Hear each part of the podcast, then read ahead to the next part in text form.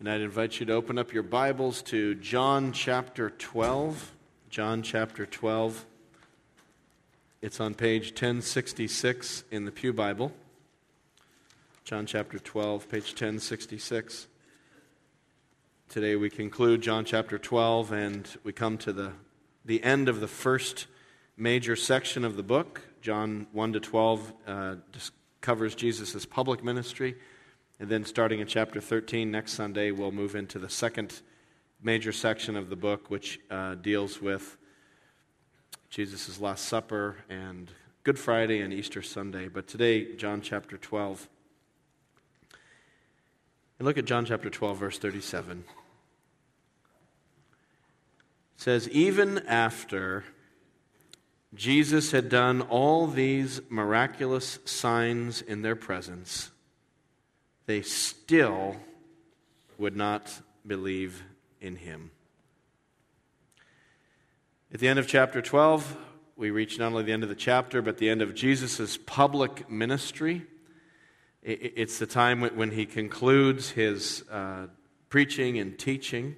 And it appears that here, at the end of chapter 12, at the end of his public ministry, that he has failed as the Messiah, is what it seems. He's done all these miracles and they wouldn't believe. He's traveled all over the land. He's gone way up into the north, to Galilee, down the south in Judea. He even went through Samaria and preached the gospel there. He's preached everywhere he could preach. He's preached in the synagogues, in the villages, in people's houses. He's gone uh, out into the countryside and preached to great multitudes. He's done miracles. He's healed the sick. He's opened the eyes of the blind. He's driven out demons. He's taken a little bit of bread and used it to feed 5,000 people. He even has his uh, capstone miracle, you might call it in John, John chapter 11, the raising of Lazarus from the dead. He's done all these signs, all these miracles, and he's preached and preached. And the main message of his preaching is you know, if you had to summarize Jesus' main message in the Gospel of John, uh, I would simply put it this way Jesus' message is believe in me and you will have eternal life. If you want to get to the nutshell of what John is saying over and over, he's saying, I'm the light of the world, I'm the bread of life, I'm the one sent from the Father. He's the Lamb of God who takes away the sin of the world. And the main message is believe in him and have eternal life. And so he's preached it and demonstrated it with miracles. And here we come to the end of chapter 12 to the end of his public ministry, where Jesus, in a sense, kind of gets his report card, gets his uh, annual evaluation. And it says, even after he had done all these miraculous signs in their presence, they still would not believe in him. And so it appears that Jesus is the Messiah that no one believes in, that he somehow failed. Of course, some people believed in him but they were a very small group. They were his disciples. Uh, but overall, generally speaking, you could say of the, the people of Israel, they did not believe. Even though some believed, there was the, the overarching assessment is they didn't believe. The Pharisees wanted to kill him.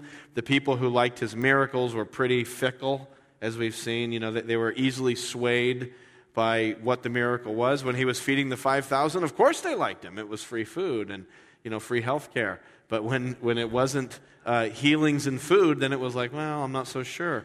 So, so even the faith that they had was sort of back and forth, and, and it was very fickle. But you come right down to it, very few believed. So much so that John could generalize and say they didn't believe him. They didn't believe in him. And so it raises the question why didn't they believe? What did Jesus do wrong? Why, why weren't they believing? Did, did he not present it the right way? Did he not package it the right way? Did he not spin it or set it up the right way? Was he not bold enough? Was he too bold? Did he offend the wrong people? Like, what, what did he do? How did it come to this? How is it that if Jesus is the Messiah of Israel, Israel did not believe in him? That's not just a question for Israel because we know that Jesus is not just the Messiah of Israel. One of the other main themes we've seen in John is that he is also the Savior of the world. Uh, you know, he's the Lamb of God who takes away the sin of the world. John 3:16, for God so loved the world that he gave his only son. So we know Jesus is the, the Messiah awaited for in, in the Hebrew Scriptures, but he's also the Savior of the world. We could put the same question to the world. If Jesus is the Savior of the world, why doesn't the world believe in him? You know, it, it, it's a bigger question than just Israel. It's the whole world. Why doesn't the world believe in him? You know, some people in the world believe in him. Some people in this room believe in him. But you couldn't say generically, as a generalization, that uh, Jesus is the Savior of the world and the world believes in him. That's not what you see in the world today. You can't even say Jesus is the Savior of the world and the South Shore believes in him. I mean, you just can't say that. And so the, the mystery of unbelief is in front of us. Why, why is there unbelief, given who Jesus is and all that he has done? Why was it there in that day? Why is it that way in the world today? So, what was it? Again, what did he do wrong? What are we doing wrong? And John answers that in verses 38 to 41. But his answer might surprise us. His answer isn't, well, Jesus you know, they didn't believe in him because he kind of botched the presentation or he did this or that. The answer is they didn't believe because that's what the scriptures foretold would happen. Or to put it differently, that was the plan of God. Look at this. Check this out. If Jesus is the Messiah of the world, or if Jesus is the Savior of the world, why, why didn't, why doesn't the, the world believe? Look what, look at how uh, John answers it. In verses 38 to 41, John quotes two passages from the Old Testament prophet of Isaiah, and he's basically saying the unbelief of the people is a fulfillment of these two passages from the Old Testament. All right, so here it is, verse 38. This was, in other words, this unbelieving was to fulfill the word of Isaiah the prophet. Here's quote number one Lord, who has believed our message, and to whom has the arm of the Lord been revealed?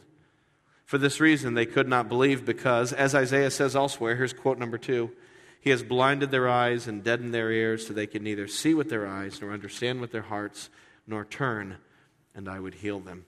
So the unbelief, uh, the unbelieving response that Jesus receives is a fulfillment of Isaiah. That's what John says.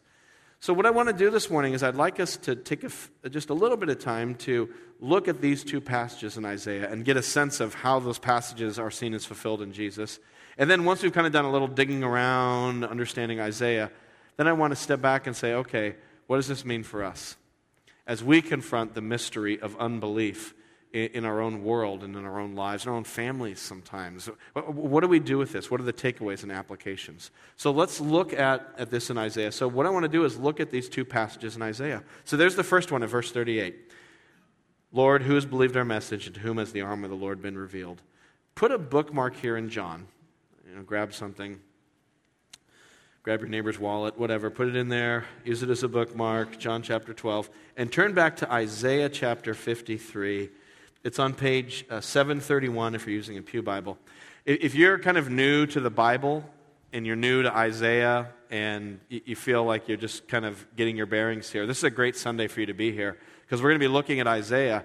And Isaiah is one of the, not only one of the greatest prophets of the Old Testament, but these two passages we're going to look at are two of the most important passages in Isaiah. So, if you were going to know sort of something about Isaiah, this would be something to know. So, this is a great Sunday for you to be here if you kind of feel like a newbie to all of this, uh, because we're going to be looking at sort of uh, famous passages in Isaiah that John says are fulfilled in Jesus and in the fact that people didn't believe. So, here's the first one Isaiah 53, verse 1. Who has believed our message, and to whom has the arm of the Lord been revealed? So, there it is. John says that verse is fulfilled in the unbelief of the crowds in response to Jesus' ministry. Now, what is Isaiah 53 about? Well, if you step back and look at the whole of Isaiah 53, this is one of the most famous passages in Isaiah. It's a description of the future sufferings of the Messiah. It, you know, that the Messiah would come and he would suffer. And it's, it's Jesus and the, the passion of the Christ. It's what Jesus went through for us, for our sins. I mean, check this out. This is so amazing written 700 plus years before the sufferings of Christ and predicted in such detail. Look at verse 5, for instance. He was pierced for our transgressions, he was crushed for our iniquities. The punishment that brought us peace was upon him, and by his wounds we are healed. He was crushed, he was pierced. And not only that, that, he suffered, I mean, a lot of people have been hurt and wounded in life, but he suffered for our sins. It was a unique kind of suffering. This is the gospel right here in Isaiah. Or, or look down at uh, verse 9. He was assigned a grave with the wicked and with the rich in his death, though he had done no violence, nor was any deceit in his mouth. And then, after he's pierced and crushed and suffers and dies and goes to the grave, look what happens in verse 11 after the suffering of his soul, after all of that, he will see the light of life and be satisfied. There's the resurrection. By his knowledge, my righteous servant will justify many, and he will bear their iniquities. There's justification through the death and resurrection of Christ.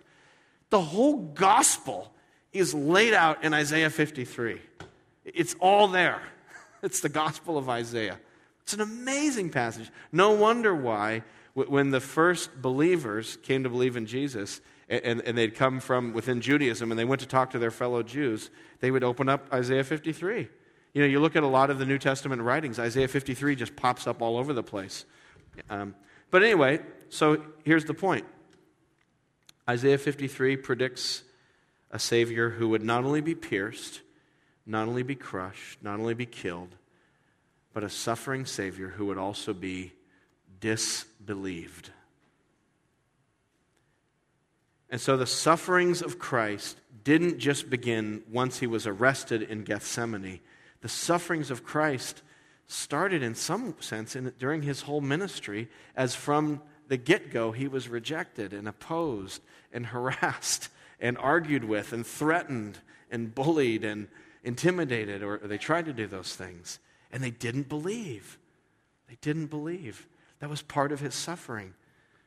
So I, I, think what going back to John 12, so now put your bookmark in Isaiah, because we're going to come back to Isaiah. Go back to John 12. When it says in John 12, you know, why didn't the crowds believe? It's because Jesus was fulfilling his task to be the suffering Savior. And that suffering began with the fact that people just didn't believe him. It hurts not to be believed, it is painful to have people, you know, to pour out your heart and to preach and to talk to your blue in the face and have people go, yeah, right.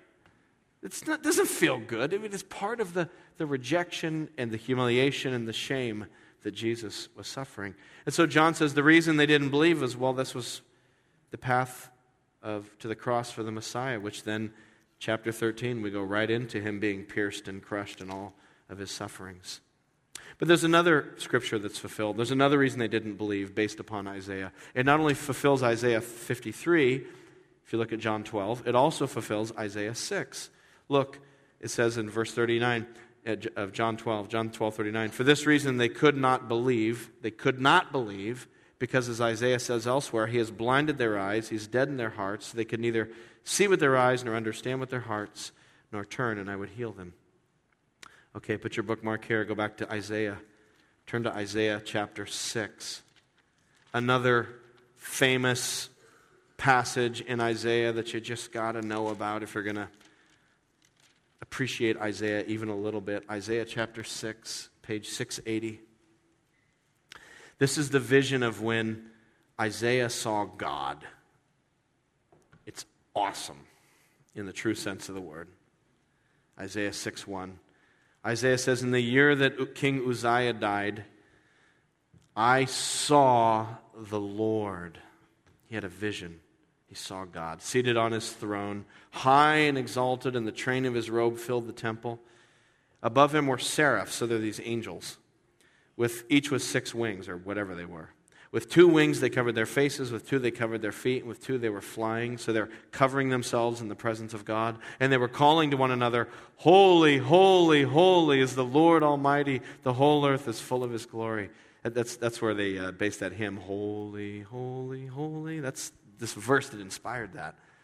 At the sound of their voices, the doorposts shook and the uh, doorpost and threshold shook, and the temple was filled with smoke. An awesome picture of the majesty and holiness and might and glory of God.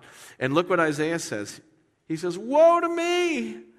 I'm ruined, for I'm a man of unclean lips. I'm, I'm a sinful man, and I live among a people of unclean lips. All my neighbors are sinners. And my eyes have seen the King, the Lord Almighty. His God's holiness just lights up Isaiah's sinfulness. And he's like, I'm done for. Holiness, can't, sinfulness can't live in God's presence. But look what God does, verse 6.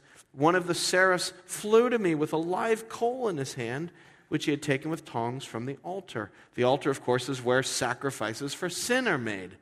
So again, here's the gospel a sacrifice for sin to cleanse your sins. With it, he touched my mouth and said, See, this has touched your lips. Your guilt is taken away, and your sin is atoned for. And so now sinful Isaiah stands forgiven because of the sacrifice that was made for his sins. Then you got to get this, verse 8. Now, now a, uh, a posting comes up on the job board. Then I heard the voice of the Lord saying, Whom shall I send? Who will go for us? And Isaiah takes it before reading the fine print, before reading the job description. He just says, Here am I, send me. And God says, Okay, go. Here's the message be, Tell the people, tell Israel, be ever hearing, but never understanding, be ever seeing, but never perceiving. Make make the heart of the people callous. Not their heart, you hear that? Make it callous. Make their ears dull. Close their eyes, otherwise, they might see with their eyes, hear with their ears, understand with their hearts, and turn and be healed. Wow, that's a weird verse. Why? Okay, God picks a prophet. You're going to go speak for me, Isaiah. I need you to send a message to people. And what's going to happen is you're going to speak to the people, and as a result of you speaking to them, it's going to make them not believe so that they can't believe and come back to me. Like, I, why, why would God do that? I thought he was trying to get people to believe in him, not send a prophet to kind of make people not believe in him. This is a really strange passage. What is this? What's going on here is that, that God is sending Isaiah to preach a message of judgment on Israel because they haven't been following him. Israel has been worshiping idols. Israel has been breaking God's laws. Israel has been corrupt and immoral, and they've crossed a line where God finally says, I will now bring judgment on you. And the judgment is, I'm going to harden you into your ways so that you're just going to keep going down that path and, and not going to be able to turn back.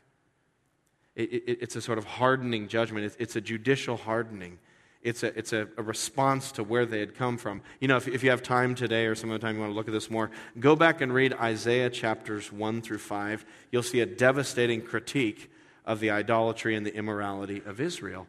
And so now Isaiah is giving a kind of ironic judgment where he says, Fine, you're going to be that way? Then you're going to stay that way. You know, they worshiped idols. Think about this. this. Think about this. Think about an idol, a little statue. I was in India this summer, and, you know, it was interesting to see sort of literal idolatry again. You know, you walk down the street, there's a store that sells chickens, there's a store that sells mopeds, and there's an idol to the rat god. And you can go in and, and bow before the rat god and pray for whatever, I don't know what the rat god does. Every, every god, you know, hundreds of thousands of gods in, in uh, Hinduism. And, and, you can go pray. And, and so there's this little statue that's a little idol. Think about a statue. Think about that little doll or that little figurine. It has eyes, but they do not. Idols have ears, but they do not. They have heads and chests, but there's no understanding in them. And so I think there's an ironic judgment taking place where God's like, you don't want to worship the living God who saved you out of Egypt? You want to worship statues? Well, guess what? You get to become spiritually like what you have worshiped. I will make your spiritual eyes blind, your spiritual ears deaf, just like those dead, stupid gods you're worshiping. And so it's kind of ironic judgment, a judicial hardening on the people who've worshiped idols instead of the living God. Now go back to John 12. John is saying in John 12, there's two, re- you know, the reason these people aren't believing is one, it's part of the Messiah's suffering, and two, there's, there's a judgment taking place here where God has hardened and blinded uh, the people. You know, if you look at the history of Israel, this is how it always was with Israel. It's how it was back in the days of Moses. There's some people who believed Moses and a few of other people, but as a whole, the nation didn't. You know, you think about uh, Moses sends the 12 spies into Israel. And they come back. Two spies say, Let's do it. We can trust God. We can do what God says. And ten spies say, Forget it. And the people go with the ten spies. And so throughout Israel's history is this pattern of a small remnant who believe and a large majority who don't believe. And it was going on in Isaiah's day and in John's day. It's just the same thing uh, all over again. And so God hardens as a judgment. And so the picture we have here is that, is that Jesus, Jesus' ministry is met with unbelief, not because Jesus fouled up the presentation, not because he sort of said the wrong thing to the wrong people at the wrong time. It's because God is sovereign and God has a plan and a purpose, and he's using that unbelief for, as part of the Messiah's sufferings for our sins, and he's using it even as a hardening upon a hardened people and an unbelieving people, and they're being consigned to their unbelief in a sense. It's really incredible. It's really heavy. So, what do we do with this? I, I, I just like to meditate on this a little bit because, again, this is not just sort of a problem of Israel. I think this is a problem of humanity. Jesus is not just the Messiah of Israel, he's also the Savior of the world. And just as Israel didn't believe, so the Messiah, uh, so, so the world doesn't believe either. You know, unbelief is not a Jewish problem, it's a human problem. And I think in many ways, Israel's history is meant to serve as a microcosm of the history of, of humanity. And, and it's, it's a little picture of the big dynamic that's taking place. It's not just the sons of Abraham, it's all the sons of Adam who respond this way to the revelation of God. And so, so this is a question for us, too, as, as we think about the world in which we live, where we face unbelief, as we try to interpret people not believing, and what do we do with that, and how do we understand it? And so, based on this passage and thinking about our, our own situation, I'd like to make just three meditations or three observations or kind of applications that, that we can take away as we wrestle with the mystery of unbelief in our own experience. So here's the first observation or meditation. Number one pick up the cross, carry the cross of gospel rejection. Carry the cross of gospel rejection. Here's what I mean Jesus suffered. Jesus went to the cross.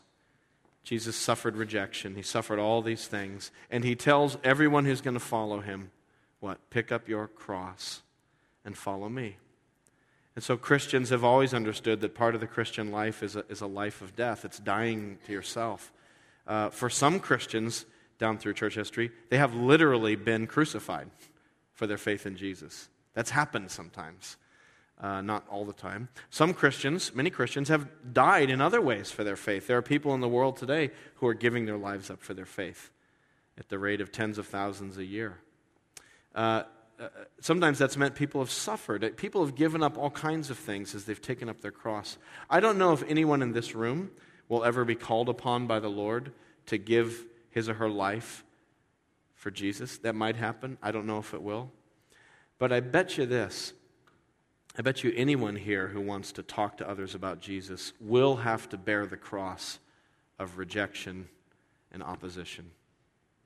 That just as Jesus had to pick up that cross, and part of his sufferings, according to Isaiah 53, was that he wouldn't be believed. So, part of what we have to face is that as we go out to the world to talk about Jesus, we have to experience the pain of not being believed. It's painful, again, when people don't believe it, really hurts. It, it's something deep inside. I was talking to a, a couple in our church. Uh, they're sort of new to the church, been here a couple years. They're from Texas originally, and I was talking to them this week, and um, and and they've you know just got really involved in their communities. They really love it here in New England. They'd like to stay long term, um, and and they've gotten to know people. And and the the wife was saying, "I'm sharing Christ." and I'm trying to talk about the Lord, she says, whenever I bring up God or Jesus or even just the word church, she says, it's like the wall just goes right up. She's like, you know, it wasn't like that in Texas. I'm like, yeah, I know, I know. You know, yes, Toto, we're not in Kansas anymore.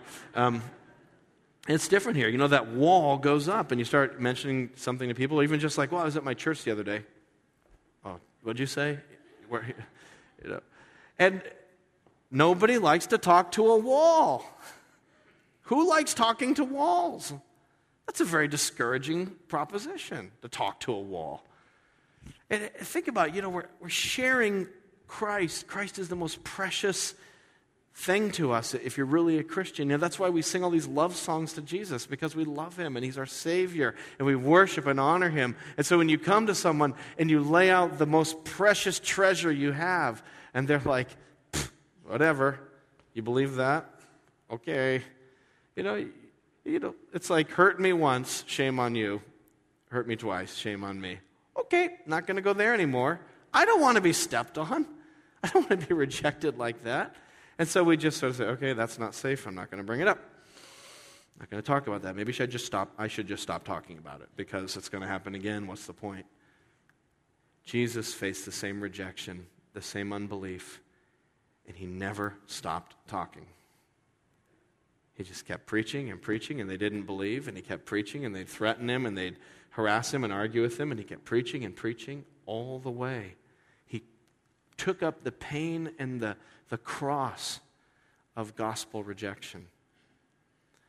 I think about that passage in Matthew where Jesus cries out, Oh, Jerusalem, Jerusalem, how long have I longed to bring you under my wings? You know, you just hear his heart. Oh, Jerusalem, this unbelieving people. Oh, I wish you would come and believe. And, and our hearts cry out sometimes. Oh, hang Hingham, oh, hang Hingham. Oh, Weymouth, oh, Weymouth. Oh, Quincy and Braintree. How long, how long will you reject the Lord? And it's even more personal for us. It's, oh, my father and my mother. How long? Oh, my son and my daughter, how long? My brother, my sister, my best friend, my spouse of many years, how long will you hold the Lord at arm's length? And It just hurts. There's just no, there's no getting around it. There's no, you know, pill you can take to make that pain go away. It's just a deep hurt of the soul. It is a cross to bear. It is suffering. And our natural response to suffering is to withdraw and run away. And I just want to encourage you take up your cross, keep praying, keep sharing. Don't stop speaking whenever the Lord gives you an opportunity. It's part of following Jesus.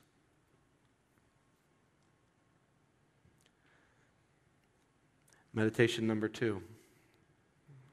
Meditation number one take up the cross. Take up the cross of gospel rejection. Meditation number two leave the results of the gospel to God. So take up the cross of gospel rejection. Number two, leave the gospel results to God. In other words, it's not, it's not up to us to ultimately bring someone to the Lord. If there's any theme that just comes out loud and clear in these verses, it's the sovereignty of God over salvation. As it says in Romans, God has mercy on whom he has, wants to have mercy, he hardens whom he wants to harden. And so there's also the sovereignty of God in salvation. We see the pleading and earnestness for people to believe, and yet also the recognition that God is sovereign. You've got to hold those two together. You can't have one without the other, or you have an imbalanced sort of view of God and, and of uh, the gospel ministry. So, but at the other hand, we also have to, to see that God is sovereign. We, we can't control who ultimately believes or who doesn't. The problem isn't, you know, how we're presenting Jesus necessarily. It's just that God has to open up hearts. We, we can't control that. You know, um, I, am going to do something I, I, don't usually do a lot. I'm going to just repeat an illustration. I, I used this illustration about six, seven months ago. Some of you may not have heard it. Some of you did, but I'm, you probably feel like me. You've totally forgotten it. But I just want to repeat it because I just want to drive this home. This is so important so, so here's the uh, re- totally repeated illustration. So often we approach sharing about Jesus with people like we're uh, a cat burglar who's cracking a safe. You know? Cat burglars cracking a safe. You know, you know, in the movies, someone's cracking a safe. They sneak in at night, and then they get their little stethoscope. They put it up to the safe, and then they listen for the tumblers. You know, click, click, click, click, click, click, click, click, click. You know, and just got to get the right combination. You can't go one too far, you can't go one too short, or the thing won't open. And sometimes I think that that's how we approach it. Like, if people are going to believe in Jesus, we have to figure out the right combination. I need to say this. Oh, don't say that though. That might turn them off. And they asked a question. I said this, but if I had said that, oh, and that's why they didn't believe is because I did this. Or, or I brought them to church and, and this was done in church, or they sang that song, and oh, if they hadn't sang that song, or the preacher hadn't said this, then it wouldn't have turned them off. Oh, why did they have to be preaching about predestination when I came to church? You know, the, oh, no one's going to believe now, you know. And, and so we're so like worried about getting all the circumstances right, as if we're the ones turning the dial and opening the heart. We can't open anybody's heart. I can't even open my own heart.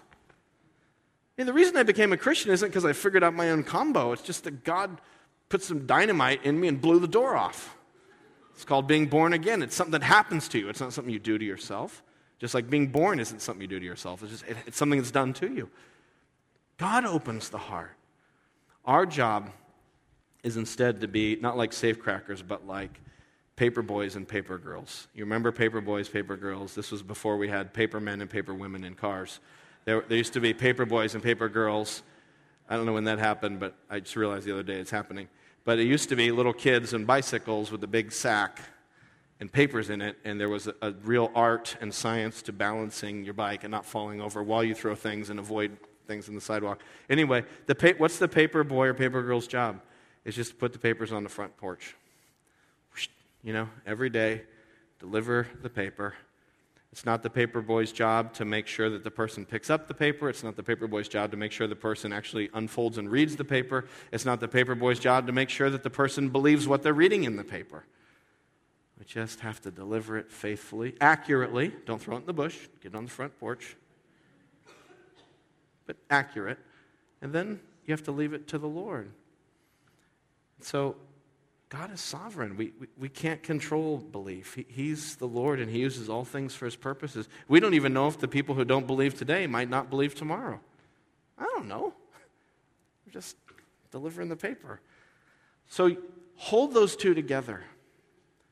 You know, uh, feel the pain of unbelief. Don't, don't become callous to it. Don't be like, well, I said the name of Jesus and they didn't believe, so pff, that's their problem.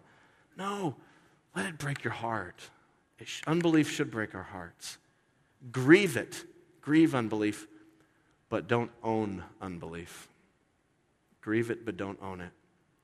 As you grieve it, put it in the hands of the Lord. Meditation number three, last one. So the first one is take up the cross of gospel rejection. Number two, leave gospel results in God's hands. And here's the third one, I think the most obvious, blatant one in this passage. And it's the third meditation, which is just believe in the gospel of Jesus.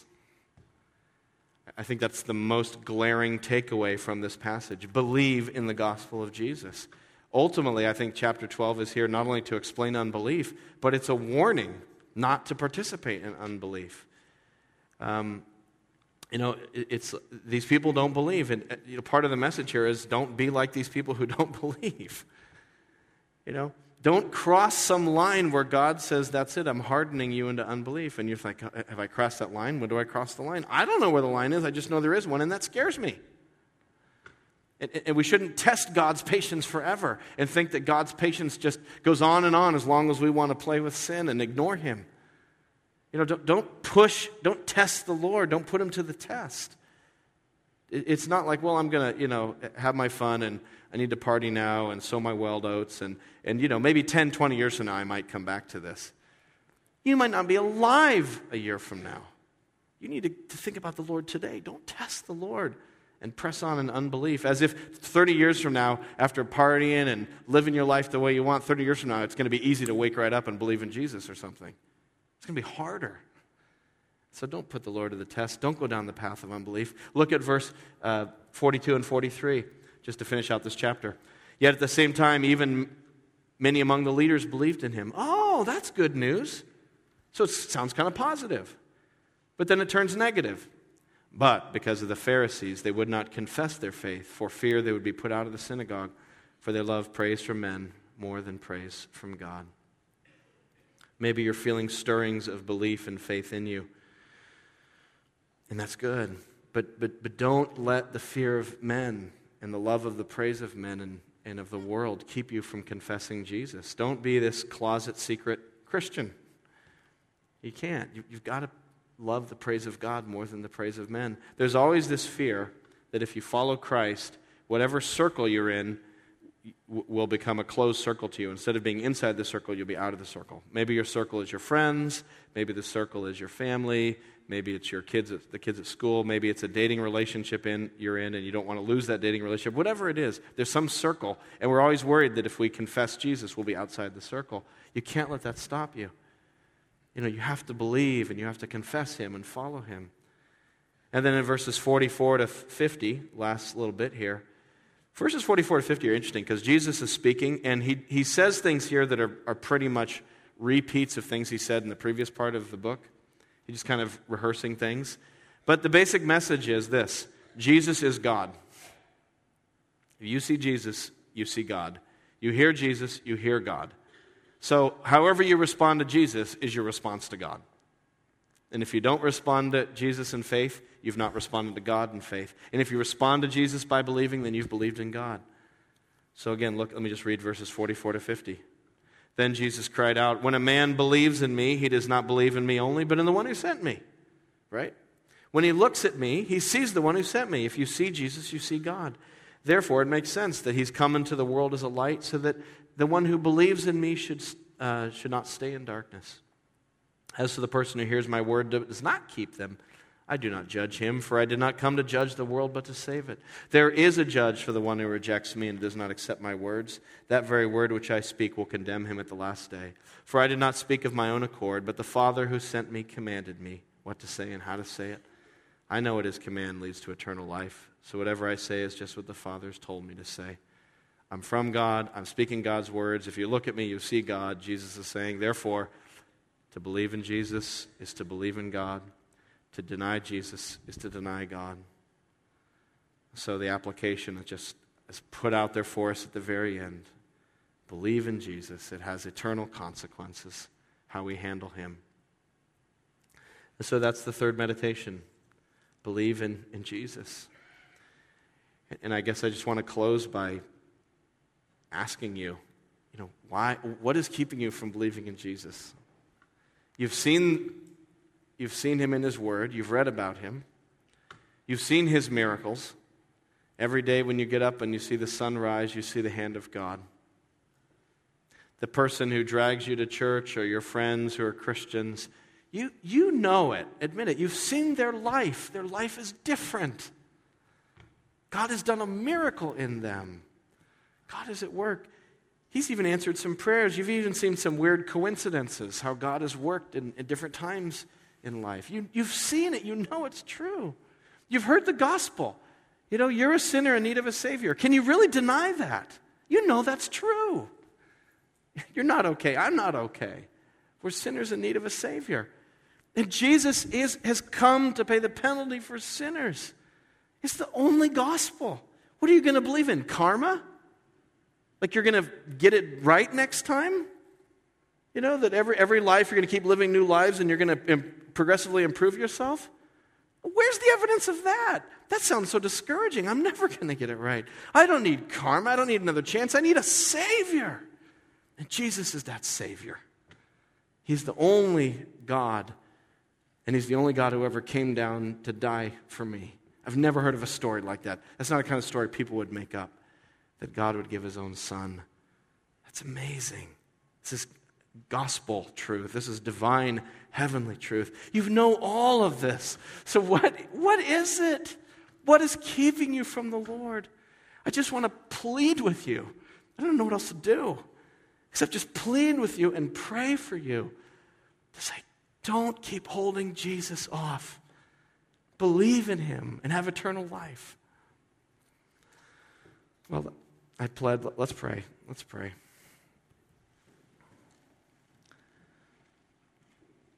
I just invite you to take your, uh, this moment and, in your own words to God and your own heart, just invite you to, to admit to God that you are a sinner in need of a Savior.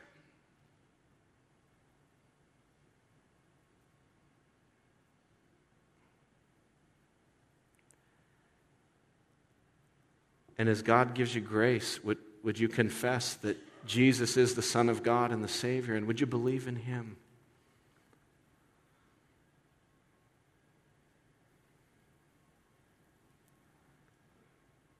Heavenly Father, we pray for your mercy.